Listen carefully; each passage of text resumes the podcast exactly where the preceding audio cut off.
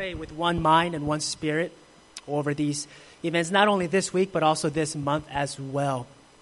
So, would you bow with me and let's start off with that time of prayer before we begin into our passage. Heavenly Father, we pray.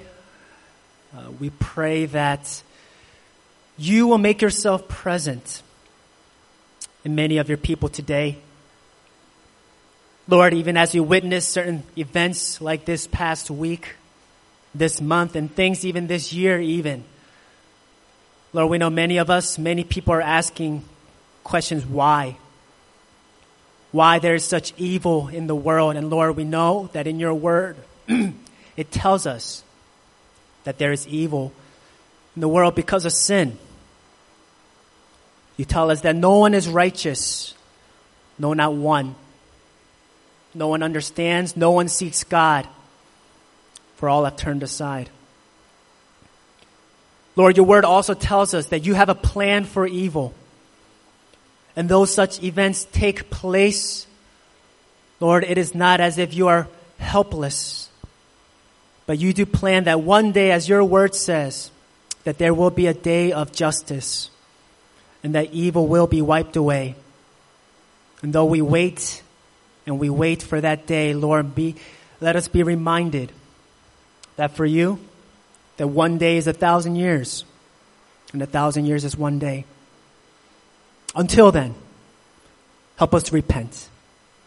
All people, when they see the reality of evil in this world and the reality of sin, when they ask questions such as why, may they consider who put that question there to realize it is you who put the idea of justice, of good, and truth and love in the hearts of men and women.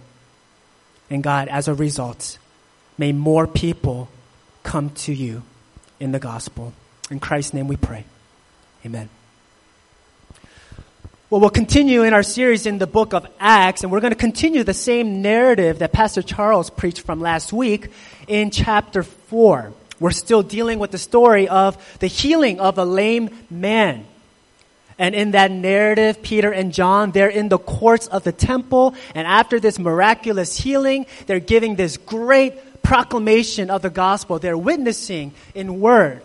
And so we're in that setting as we continue to see the story that unfolds. And the way that we're going to study that this morning is under three P's. And that will be the three points for today. The first P is that there will be persecution because of Jesus. And I want us to pay attention to those prepositions. I chose them very intentionally. Persecution because of Jesus. The second point, the promise from Jesus. The promise from Jesus. And lastly, the primacy of Jesus. So the persecution because of Jesus, promise from Jesus, and the primacy of Jesus. So we'll begin. Well, so we see Peter and John, they're preaching this message in the temple courtyard, specifically called Solomon's portico. And as they were preaching this message, what do we see? We see the leaders of the temple, they stop them mid message. They lay their hands on them and they take them into custody. And we see that in verse 1 that they were greatly annoyed. And though I appreciate how this translation portrays it, in other Bible translation, it's a little bit harsher. It says greatly disturbed. It wasn't a simple annoyance, but it sincerely, it deeply concerned, it disturbed these leaders, which is why they take them into custody. And the question I want us to ask is, why? What is the reason why they were so greatly disturbed? And we can see in verse 2, if you look with me, because they were teaching the people and proclaiming in Jesus the resurrection from the dead. We see that more explicitly. Go down to verse 17 when they tell the apostles and they order them, do not speak anymore to anyone in this name. So they called them, charged them not to speak or teach at all in the name of Jesus. And so from here, we need to appreciate the distinctions of persecution. Because the persecution, the suffering that we see in our passage is slightly different from the way that we think of suffering in general.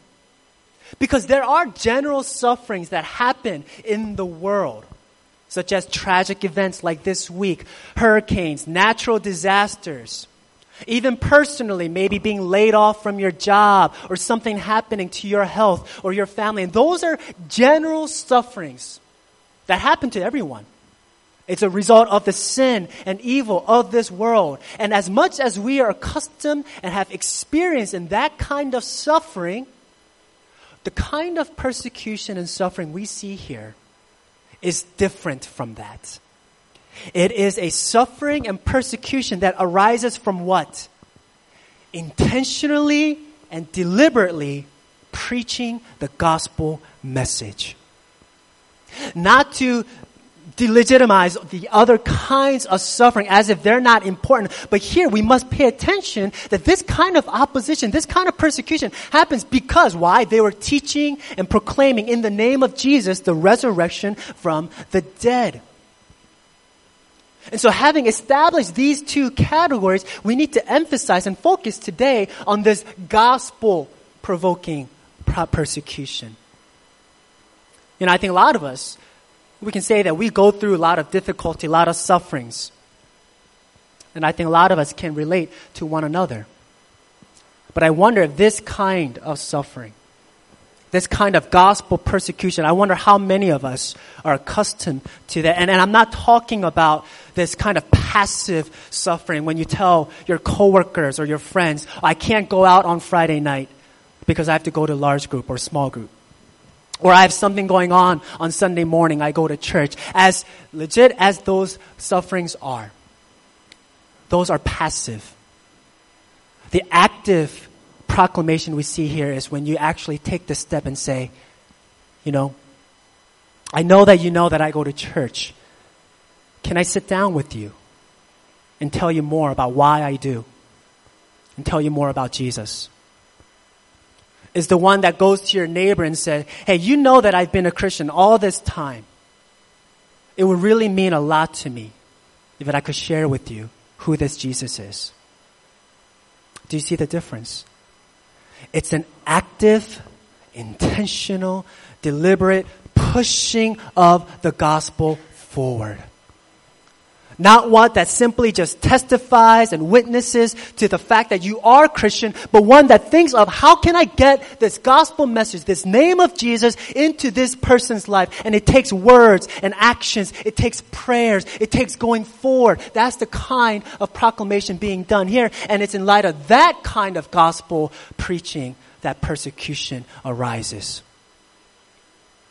This passage teaches us that this kind of persecution is guaranteed for believers of Jesus. We must expect this kind of gospel persecution. It shouldn't be a strange category for us.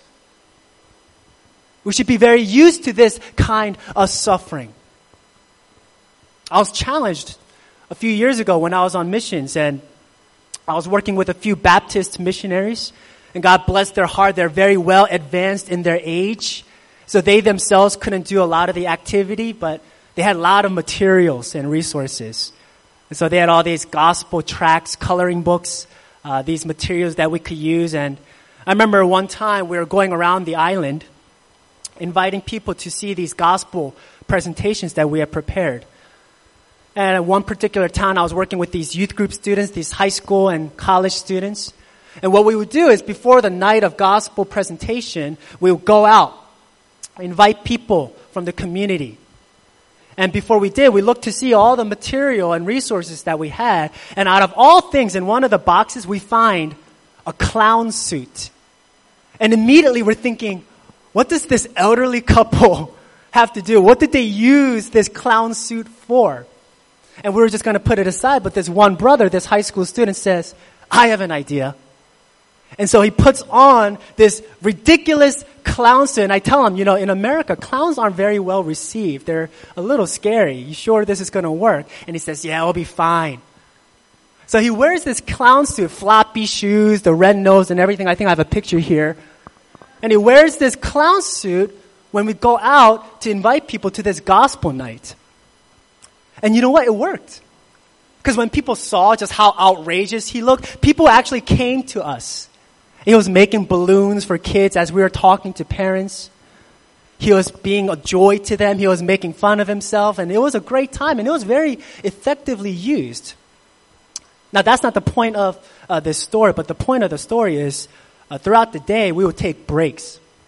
And we would be at the convenience store. We would sit down and drink uh, water and just relax. And as he was sitting, uh, there would be times when people would walk by and people would laugh. Uh, they would point at him. They would ridicule him, saying things at him that I can't say here. You know, as a high school student, as me, as I was a leader, immediately I was enraged. I was so furious. I was going to defend this high school student, this innocent student who was trying to preach the gospel. And I was getting ready to say something in my broken Chinese. Probably would have been scarier to them right? But he immediately goes, Yesu aini, which means Jesus loves you. And what surprised me was that this student, that he was so accustomed, that he was so used to this kind of ridicule, that he already had an answer of how he would respond. And as I was talking to him, he expressed, this isn't anything new. This is something that he lives with. So much that he even preemptively thought of how he would respond in such situations. And that day, this brother taught me a lot. Because in that moment, I was frantically trying to think of what to do in that moment. But this brother, this kind of gospel persecution, it's just a part of life. So much that it's not a surprise. So much that he has a response already prepared. Jesus loves you in the face of gospel persecution. You see, Jesus told his disciples, I'm going to send you out like lambs among wolves. Beware of men. They're going to deliver you over to the courts. They're going to flog you. And when they do, then you will bear witness to this gospel and to the Gentiles. And when they hand you over, do not be anxious about what you're going to say, for it is not you who speak, but it is the Holy Spirit who will speak through you. Brother will deliver brother over to death, father, his children, children against parents. And you will be hated by all, all for my name's sake. A disciple is not above his teacher nor a servant above his master. It is enough for the disciple to be like his teacher and the servant like his master. There's no doubt that it requires much wisdom and sensitivity in the way you share the gospel, or not to just stand on a soapbox and just proclaim judgment upon people. And as well as we understand that, at the same time, are we so afraid of this kind of gospel persecution?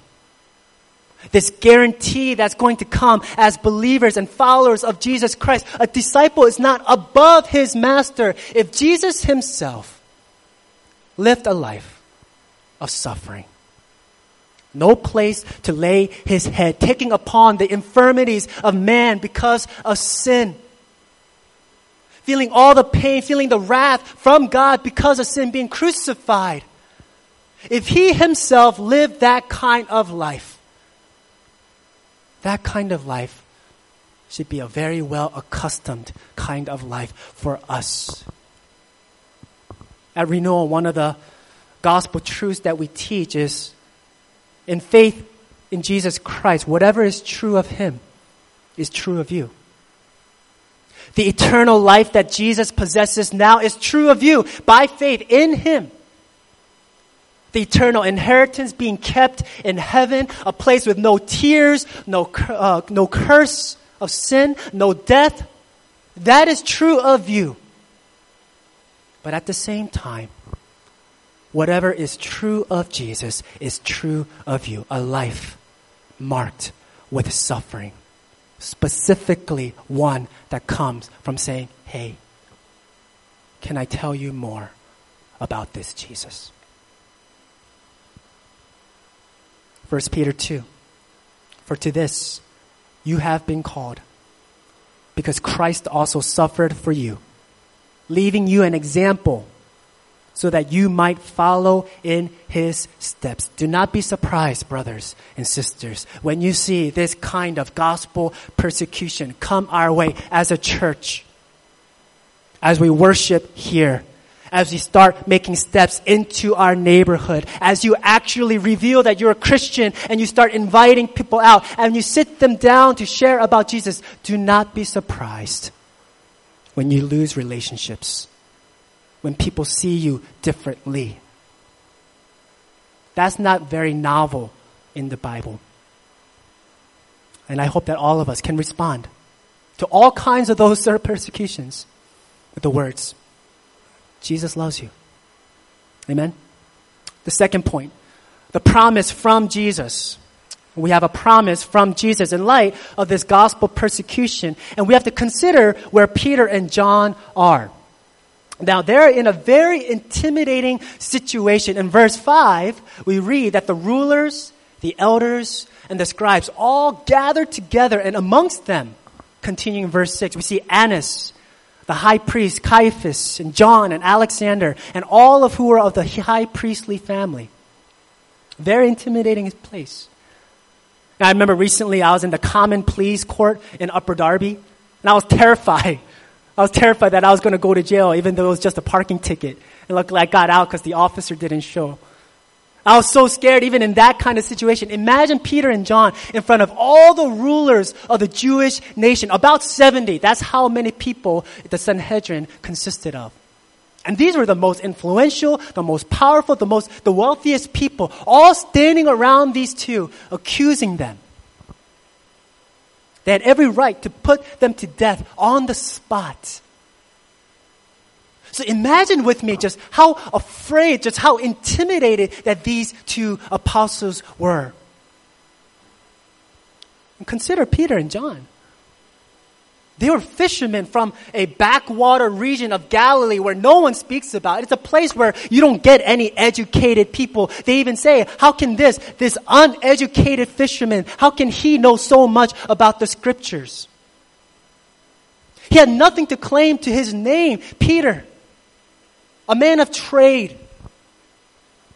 No gifts, nothing, at, nothing surprisingly gifted about him. And as if that wasn't enough, if you remember a few weeks before that, what is Peter doing? He's denying Jesus three times.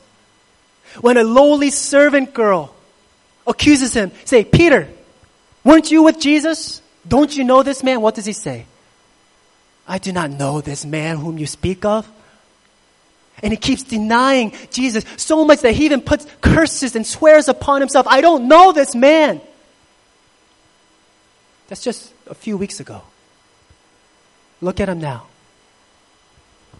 Peter, filled with the Holy Spirit, saying, Let it be known to all of you, to all the people of Israel, that by the name of Jesus Christ of Nazareth, whom you crucified, whom God had raised from the dead, by him this man is standing before you well. Do you see the contrast? I did not know this man. Verses. This Jesus of Nazareth, whom you crucified. There is salvation in no other name. How does that sound? How do you account for that difference? And we see he was filled with the Holy Spirit. I hope and I pray that all of us would want that. To be filled with the Holy Spirit. Have you experienced that kind of God presence in your life when you're actively sharing the gospel. It is Him who's going to speak through you. And we must not forget this promise. Jesus Himself guaranteed it saying, it is not you who speak, but the Holy Spirit speaking through you. We might wonder, well, what does this look like today? And there are many ways. I can share one way that happened to me. It was years ago when I used to work uh, in the clinical research uh, company, and I'll drive a little early, 20 minutes early, and I'll just read Bible and pray, jot down a few notes. And because I was the first one there, my boss, my supervisor, every time she came in, she would always be surprised, saying, Luke, you're so early, uh, getting a head start on your work, right? And me, I would just kind of sheepishly smile and say, yep. For a few days, you know, that's how it was. And I felt like a coward. And as I was thinking and praying, and I thought, you know what? I have to tell her what I'm doing. So one day as I was driving, I was thinking about my plan of action. I knew that she was going to walk in. And before that time, I just took a minute. I took a deep breath and I said, God, I know it sounds silly, uh, but I'm going to need you to help me to tell her that I'm not working. I'm actually reading the Bible. Help me. That's it. And I saw her walk in. Just took a deep breath. God, here we go. And she said, Hi, Luke. And I said, I'm not doing any work right now. and she was very confused. She walked over for the first time. And we had 15 minutes of conversation about faith, about God. And she left. And I don't know what God is going to do with that. It's not as if she was converted on the spot.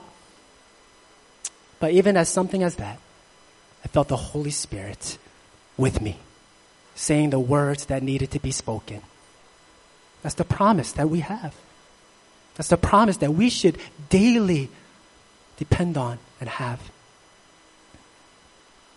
Maybe it will be in the face of opposition and persecution. There will be times when people see you differently. There will be times when you actually have that opportunity with your neighbor and say, Hey, can I sit down with you and share about this Jesus? And he might avoid you forever. But there will be some who says, You free now? Or how about next week? You see, in the face of gospel persecution, God's church grew. A few chapters ago, it was about 115 people. One chapter ago, 3,000. Now, 5,000. We must not see persecution and the growth of his church being odds at against one another, but they are one of the same. Through suffering, through persecution, we will be his witnesses to the Gentiles. And it requires faith. Oh, how it requires much faith. You know, this year in 2017, it's a very special year for the church the larger church because it's 500 years after Martin Luther put the 95 Theses in the church in Wittenberg at Castle Church. And Martin Luther, he's one of the leading reformers of that time. He's the one that broke off from the Catholic Church uh, because of some of the beliefs that we have today. In faith alone are we saved in Christ. It is in Christ alone we have this salvation. We believe that the Bible is available to all of us in the common language because we believe that everyone, they are the priesthood of believers. Some of the ideas that he advanced. And now you can expect and assume that because of what he was doing at the Catholic Church, they were very angry with what he was doing. So they gather him and they put him on trial. And they put all of his books, all of his writings in front of him asking questions like, is it truly in Christ alone?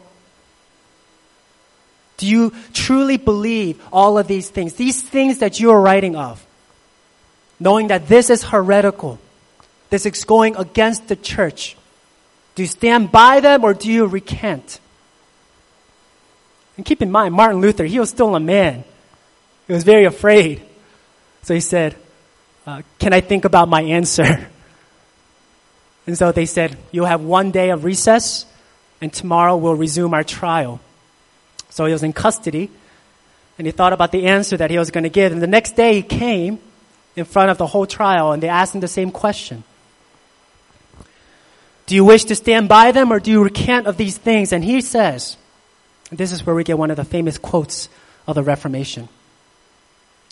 Unless I am convinced by the testimony of the scriptures, I am bound by them, which I have quoted, and my conscience is captive to the word of God.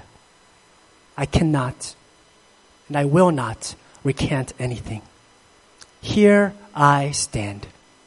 I cannot do otherwise. God help me. Amen. Do you see that 180 degree turn that Martin Luther encountered? Very similar to Peter and John. Just the night before, he was afraid, he was timid, he was intimidated, saying, Can I have more time to think about this? The next day, he says, Here I stand for the sake of the gospel. What marks the difference? What did he do that night? And our passage shows us. If you look at verse 13, it says that these leaders, when they saw the boldness of Peter and John and perceived that they were uneducated common men, they were astonished and they recognized that they had been with Jesus. That's what makes a difference. You know, we have the privilege of reading and having some of Luther's prayers that night that he wrote in his journal. And I'll read them to you. He writes, Oh!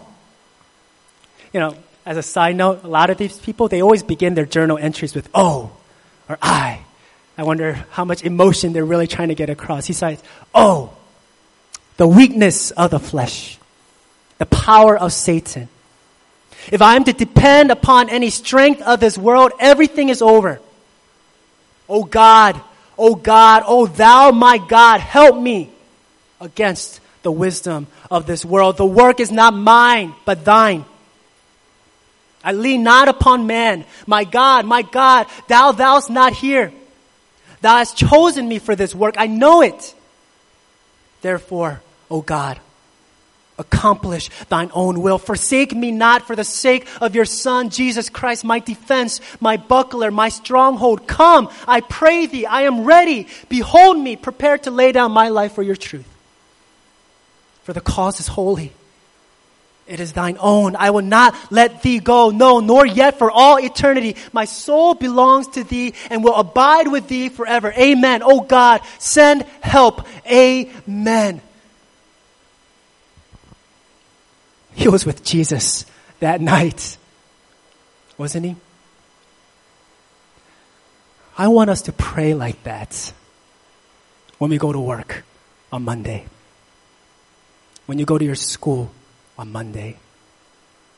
When you go into a situation that you know is very hostile. When you know that people aren't going to agree with what the Bible says. I want us to be with Jesus. Because that's what marks the difference. And the people, they saw that they had been with Jesus. It changes timid people inadequate people, selfish, sinful people like us to say, Here I stand. There is no salvation other than Christ. Amen. The third point, the primacy of Jesus. The primacy of Jesus. And here, let's take a minute to consider who the Sadducees were. Now, the Sadducees, they were a bunch of Jewish nobles, including the chiefs and the elders. And there's two things that we can distinguish them with. The first is they did not believe in a resurrection. They denied that any such resurrection existed. And the second thing that they're characterized with is that they had ties with the Roman government. Now, if you remember, the Jewish nation, they were under the Roman oppression. But at the same time, there were some, the aristocrats, the nobles, who made deals with the Roman government so that they themselves could have these elevated positions of authority. They were the wealthy, they were the most influential, and they oftentimes, they betrayed their Jewish brothers and sisters so that they themselves could have these places of authority. Those are the two distinctions we need to understand about the Sadducees. No resurrection, and they wanted to keep their political power. Now, what do the apostles say? They say two things. There is a resurrection, and the resurrection happened in Jesus Christ, and He is your true King and Savior. It goes straight at the heart of what these Sadducean parties stood for. It's what they built their whole lives upon ever since they were young, living for this kind of lifestyle. Theologically speaking, there is no resurrection in their lifestyle, making ties and deals with the Roman government so that they could be well loved and comfortable. And that's all their lives. That's what they built them upon. Now, this Jesus, this gospel comes and says, those are the two exact things that are going to be done away with. And we stop here. We can just appreciate, okay, that's what happened back then. What does that mean for us? And I think it's sobering just how much we can identify with the Sadducees. Because what's going on here is that all their lives, they were building their lives upon something other than Jesus. This kind of lifestyle, this theological, this rationale kind of understanding of how the world works. They are so much in protection of their own lives, of their ties with the Roman government. And as soon as Jesus comes and overthrows those things, what's the result? They oppose the gospel. They become monsters. They become violently opposed to the apostles. And same way, that's us.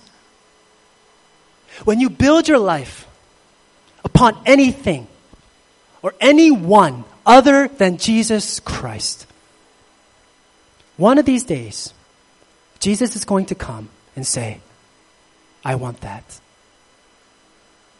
If you build your life upon A, B, and C, whatever it may be, financial, security, your view of what life should be like, a picture, perfect family, this kind of reputation, being successful, having a life without any problems or any worries, if that's the kind of life that you're building, Jesus is going to come and say, Salvation is not found in those things. Salvation is found in me. And what happens with us, as soon as Jesus comes near those things, what happens? No, Jesus. We oppose him. And say, Jesus, I'm giving you my Fridays. I'm giving you my Sundays. I'm sending my kids to Sunday school. I'm doing all of these things. You have so much already. Don't take this from me. These few hours of rest, this kind of lifestyle that I'm working for. What more do you want? And as soon as he comes close to those things, we're no different. We're no different from the Sadducees who oppose this gospel message. They're antagonistic to him. And the sobering fact is, the Sadducees, they are very religious. They were in charge of the temple. They knew their Bibles. They served religiously. And they can give all these things to God. But as soon as God comes and threatens the very things that their lives that they build their lives upon, they change just like that. Because there's salvation in no one else. There's freedom in, in, in nothing else. There's no love other than Jesus Christ. Whatever we're building our lives upon, that's where we're seeking salvation. And Jesus says, Come, find it in me. You know, this theologian he calls this idea when we do this to Jesus, it's when we domesticate Jesus. And explains what this means, domesticating the gospel in Jesus. He himself, uh, he was a missionary. And when he was younger, he used to go into um, various towns in India, practicing Hindus, and he would engage with them, share the gospel with them, and he himself would learn more about their religion. And then one day he saw in the monastery, in the temple, all these various portraits of all the manifestations of deity that they believed in. And amongst one of them was a picture of Jesus. Because they firmly believed that Jesus was one manifestation of the many gods that there were. And, this is what he writes. He said, Among the gallery of portraits was a portrait of Jesus. And each year on Christmas Day, a worship was offered before this picture. Jesus was honored and worshiped as one of the many manifestations of deity in the course of human history. Now it was obvious that this was not a step toward the conversion of India. It was simply the co-option of Jesus into the Hindu worldview. Just one figure in the endless cycle of karma and samsara the wheel of which, of being in which we are caught up. Jesus had been domesticated into the Hindu worldview. And it was only slowly, through many experiences, that I began to see that something of this domestication had taken place in my own life. That I too had been more ready to seek a reasonable Christianity a Christianity that could be defended on the terms of my whole intellectual formation. Rather than something which placed my whole life, my whole intellect, my whole soul under a new and critical light. I too had been guilty of domesticating the gospel. Not many of us have portraits of different gods in our living rooms with Jesus amongst them. But I was convicted. How have I been domesticating Jesus? Just having him being placed into my worldview, my life, giving him certain things, certain things that I'm willing to let go of, instead of saying that there's salvation in no one else. He wants all of your life. That's Christianity.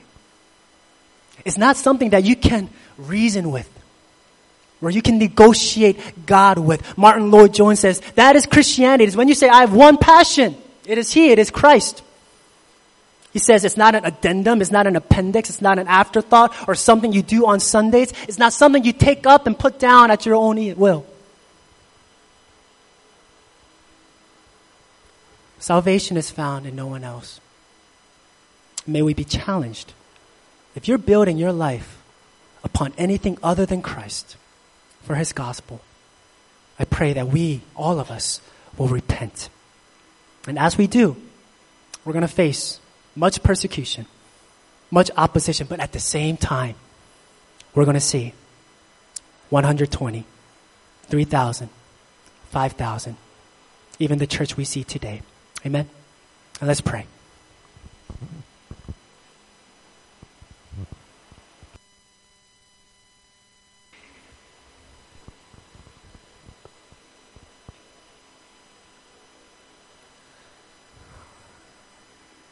We're going to continue our time of worship through prayer.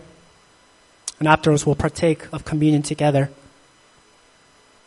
But first, can I lead us praying over these things? And first, can we genuinely assess is there gospel persecution in your life? Not a generic one not suffering that happens to all people. As terrifying and as hard and as difficult as those are, we're not minimizing those, but at the same time, is there any persecution that we're willing to face because we want to bring the name of Jesus into people's lives? Let's assess that. A servant is no greater than his master. Let's pray.